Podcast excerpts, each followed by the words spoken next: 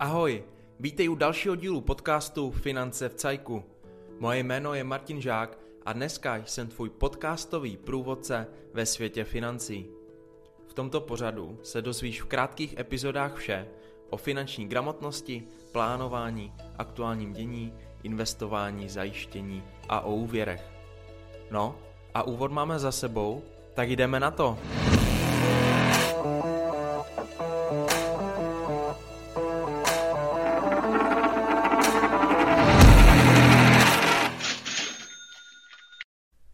Vítám tě u další epizody. Čeká nás velmi zajímavé a mou oblíbené téma, a to křížové zajištění například úvěru nebo životního pojištění pomocí investic.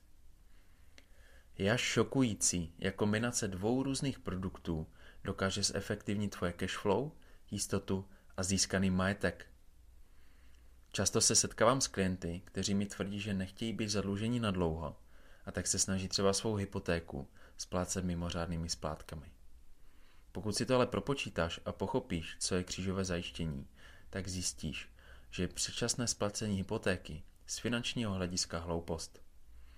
Pojďme si první vysvětlit, jak se jednotlivé produkty chovají, až pak si vysvětlíme, jak dokáží efektivně fungovat spolu. Hypotéka.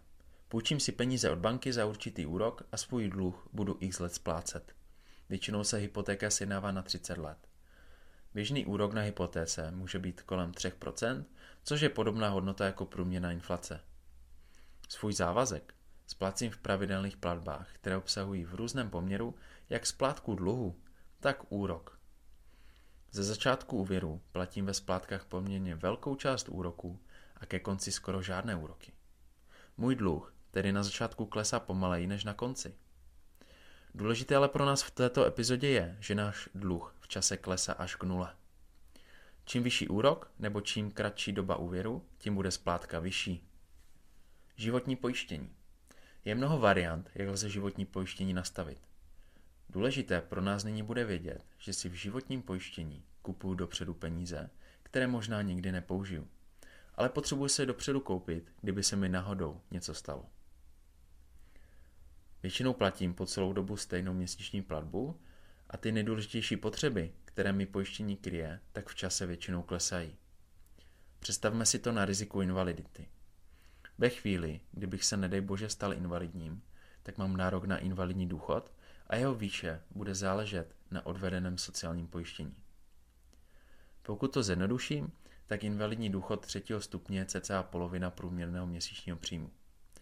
Takže mi v takovém případě chybí půlka příjmu až do starobního důchodu. A tento schodek pokryje právě pojistka. Výše krytí časem klesá, protože čím více se budu blížit důchodu, tím menší jednorazovou částku potřebuju k vykrytí tohoto schodku. Čím jsou větší částky v pojištění a čím delší doby pojistných rizik budu v pojistce mít, tím bude ta pojistka drahší. Investice. Pravidelně i jednorázově investuji peníze, ideálně do nástroje, který umí složené úročení a peníze se mi časem zhodnocují. Díky tomu, že zisk zůstává zainvestovaný, tak se mi časem začne zisk víc a víc kumulovat a vlastně zhodnocuju již zhodnocené peníze, včetně zhodnocení a další rok znova a další rok znova a tak dále a tak dále. Čím delší doba investice tedy bude, tím více peněz vydělám. Funguje to vlastně úplně stejně jako úvěr, ale naopak. Oba dva produkty totiž fungují na principu složeného úročení. Jen u investic budeme počítat s mnohem větším úrokem. Pojďme si teď ukázat jednoduchý příklad kombinace hypotéky a investice. Adam má hypotéku a po pěti letech mu skončila fixace. Teď bude mít úrok 3% a zbývá doplatit 3 miliony korun na horizontu 25 let. Adam zjistil, že mu v rozpočtu zbývá 5000 měsíčně a přemýšlí, že si tedy zvýší platby na hypotéku, aby se dluhu dříve zbavil. Pokud by ale Adam volné peníze začal pravidelně investovat, tak by se mohl dluhu zbavit levněji, nebo by mohl vydělat dost peněz. Pojďme si to vypočítat. Pokud by Adam dával 5000 měsíčně do nějakého akciového fondu, který dělá průměrné zhodnocení 10% PA, tak se mu nakumuluje dostatečná částka na splacení úvěru za 13 let a 5 měsíců, přičemž pouze cca polovina částky pro splacení tvoří vložené prostředky do investic a druhou polovinu tvoří výnos.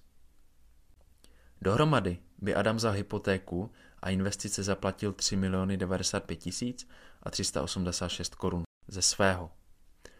Pokud by Adam zvolil cestu splatit dříve hypotéku, tak by přidáním 5 tisíc do měsíční splátky zkrátil splatnost úvěru na 16 let a 7 měsíců.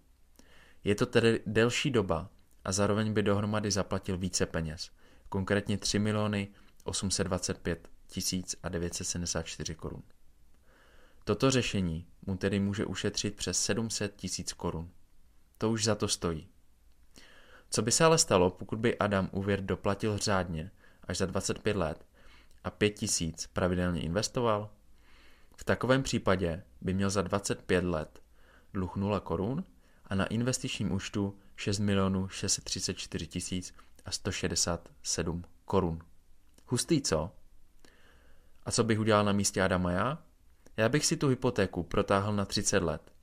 Díky tomu by se mi snížila měsíční splátka o 1578 korun a tyto peníze bych přidal do investic. Za 30 let by mě na investičním účtu čekalo 14 milionů 869 489 korun. Toto je rozdíl 5 let a 1500 korun měsíčně v investicích. Co na to říkáš? Opravdu se chceš zbavovat hypotéky?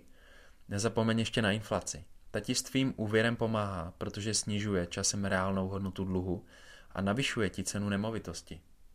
Neměj tedy z dluhu strach, dluh bohatí lidé používají k tomu, aby rozšiřovali své podnikání a majetek. Neboj se bohatnout. Pokud se ti v mluveném slovu toto téma špatně chápe, tak zkus mrknout na můj web www.financevcajku.cz, kde je článek se stejným tématem a najdeš tam graf, který ti to vše vysvětlí. Jaký přínos má tento systém u životního pojištění? S mladými klienty občas toto téma probírám, protože nechci, aby byli celý život závislí na životním pojištění. Pokud si budeš posílat do investic pravidelnou úložku, tak si vybuduješ finanční polštář pro zbavení se životního pojištění. Určitou chvíli prostě bude v investicích víc peněz, než jakou máš potřebu krytí v životním pojištění.